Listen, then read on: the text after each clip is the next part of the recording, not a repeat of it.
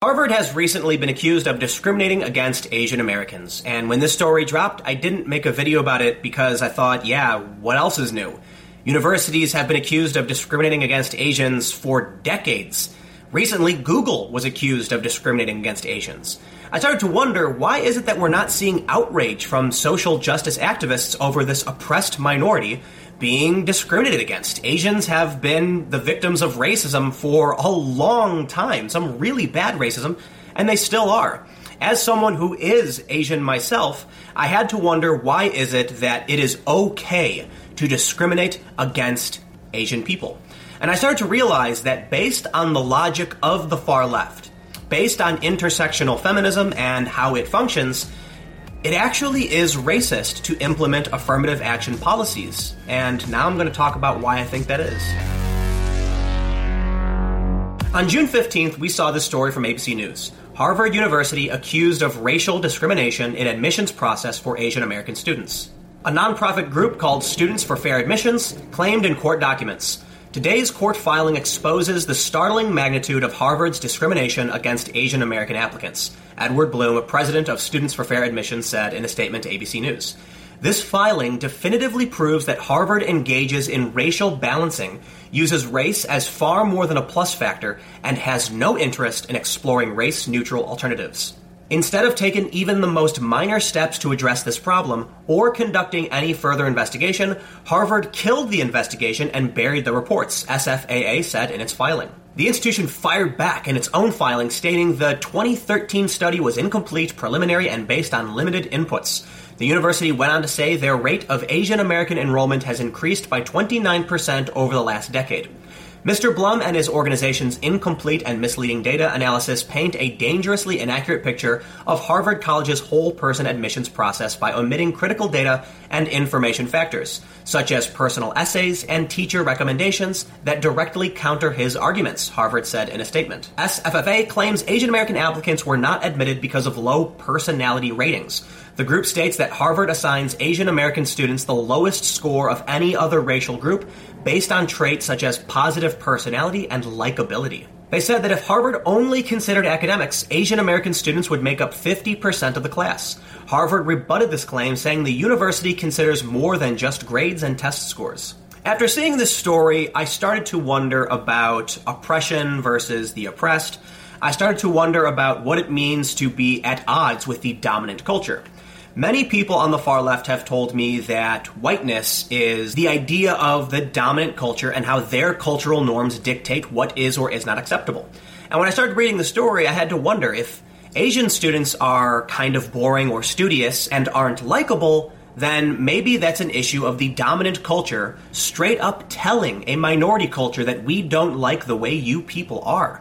If Asian students are overwhelmingly not likable and their grades don't matter, then there is a problem between the two cultures. So I started to dig into this. Vox ran a story just last March called Asians Are Being Used to Make the Case Against Affirmative Action Again. And I immediately thought that this story was pretty much pro affirmative action, but was going to address the issue of Asians in universities, so I thought it'd be worth reading. Almost immediately, they show this graphic how you'd have to score on your SATs to have an equal chance of admission by race. At seven highly selective universities in 1997, adjusting for numerous factors. So basically, they use the white applicant score as a baseline. If you are Asian, no matter what you score, you get a 140 point penalty. If you're Hispanic, you get a 130 point bonus. And if you're black, you get a 310 point bonus. And beneath it, it says, the researchers controlled for sex, citizenship, athlete and legacy status, SAT and ACT scores, AP tests taken, SAT 2 tests taken, and the scores, high school GPA, class rank, whether the applicant was a national merit or national achievement scholar, high school type, elite 72 high school, and state residence. This study found that there is a penalty on Asian Americans simply for being Asian. They controlled for all of these different factors, and if you are Asian, you have to score a lot higher than all other races if you want to be admitted into a university. That sounds like racism. It sounds like the dominant group in this country oppressing a minority group. And don't take my word for it, let's look at the actual numbers. The Asian population is 5.6% of the United States. Non Hispanic blacks comprise 12.1% of the United States. Hispanics and Latinos make up 17% of the U.S. population. And non Hispanic whites totaled about 62% of the U.S. population. So let's talk about racism as it's defined by the social justice left. It is a dominant group, power plus prejudice. They are oppressing a minority group.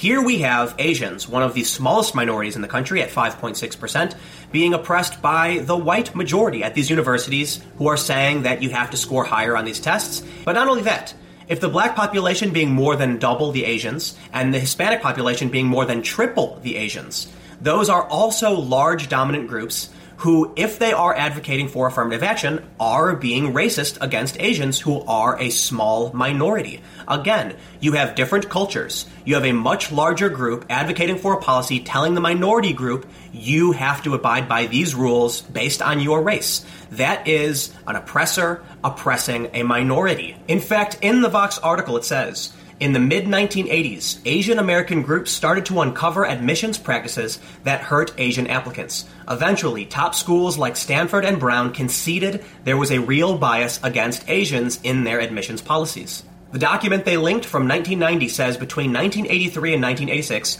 Asian Americans charged elite colleges and universities in the United States with using discriminatory quotas to limit the enrollment of Asian American applicants. Included in the list of accused universities were some of the most prestigious institutions of higher education Harvard, Yale, Princeton, Stanford, the University of California, Berkeley, and the University of California, Los Angeles. All of the universities denied using quotas against Asian American students, but the media suggested otherwise, featuring stories about Asian American high school valedictorians with perfect grade point averages and assorted academic honors who failed to gain admission to the top universities. And then we have the New York Times from 2013.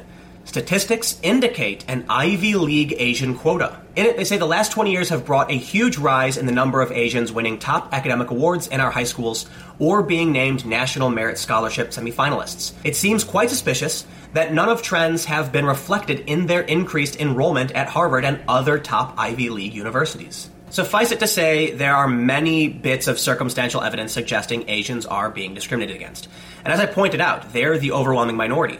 In which case, is it racist when the far left advocates for a policy that discriminates against Asians? If universities are giving benefits to black students and Hispanic students, but penalizing Asian students under affirmative action policies, that would indicate that a much larger group is enacting and benefiting from policies at the expense of a smaller minority group.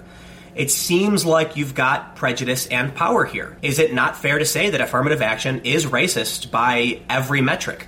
According to the left's definition of prejudice plus power and the standard definition of discrimination against someone based on their race. What was really surprising to me is that in 2016, the Supreme Court ruled that you can use race as a factor in admission. From CNN, the Supreme Court on Thursday upheld the race conscious admissions program at the University of Texas, saying that the plan taking race into consideration as one factor of admission is constitutional. The court's affirmance of the university's admissions policies today does not necessarily mean the university may rely on the same policy without refinement. It is the university's ongoing obligation to engage in constant deliberation and continued reflection regarding its admissions policies, Justice Anthony Kennedy wrote in the majority opinion. They said, This is the second time the court heard the case from lead plaintiff Abigail Fisher, a white woman from Texas. In 2012, the justices issued a narrow opinion, sending the case back down to a lower court for another look. After the lower court again upheld the school program, the justices once again took up the case. I was actually surprised to find the Supreme Court ruled in favor of the university, saying that they can take race into consideration when admitting students. They called it positive discrimination. It's still discrimination. So then my question is this. If the goal of these policies, if the goal of affirmative action is to make sure that minority groups are given equal opportunity to these programs, then why is it that no one cares that Google and universities are discriminating against Asians? Even the Vox article that talks about Asians being discriminated against and does show evidence of it being true acts as though it's still beneficial that Asians are purposefully held back. What I find particularly interesting is that the argument itself lends itself to another argument.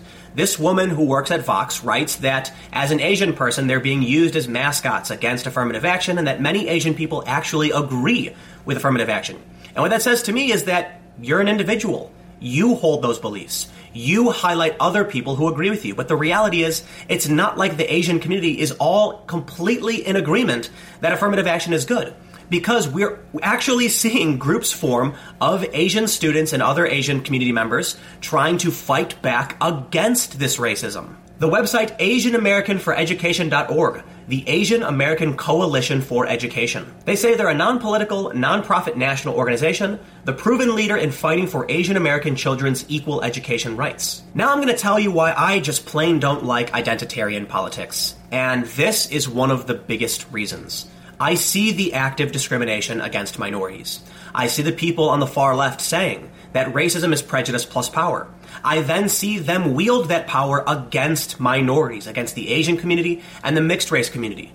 And what is their response? You're racist for accusing them of being racist. It just doesn't make sense. I see a group of Asian Americans coming together to fight against discrimination, and then I see Asian women writing for Vox saying that they don't disagree with affirmative action, and neither do these people. And that says to me that we're all individuals, and that someone might claim to represent the minority group or some group of people when they really don't. They represent themselves and maybe other people who have agreed to let them represent those people but they certainly don't represent me. And it's hard for me to find what group I belong to when I'm part of a couple different races. In which case, these policies just don't make sense because they're racist by everyone's definition. In which case, maybe they shouldn't exist. But all that really ends up happening, in my opinion, is that people are going to fight for power. The people on the left are going to do whatever it takes to gain power for themselves. The people on the right are going to do the same thing. And there are honest people who are moderate left, moderate right, and in the center who think we should all just be honest with each other and try and figure out what makes the best for everyone. We don't always agree on it, but I think ultimately at the end of the day, we all want the same thing. We want everyone to be able to pursue life, liberty, and happiness. We just disagree on how to get there, and that's the big challenge. This is something I wanted to address because I'm kind of sick of these white far leftists being racist but claiming they are not racist. Look, I get it. There are people on the right who are overtly racist. They say it to my faces. I've dealt with this stuff growing up. They don't like the fact that I am a mudblood, and they have called me and other people who are mixed mudbloods. But people on the far left claim to be anti racist, when in fact, it tends to be far leftists who are overwhelmingly white accusing me of being a racist and agreeing with the people who actually don't like me and probably want to kill me in some instances. That really annoys the hell out of me. So, as somebody who doesn't necessarily fit in in any of these programs, all I can do is look at them and say, hey, all this is doing is giving one particular political faction power.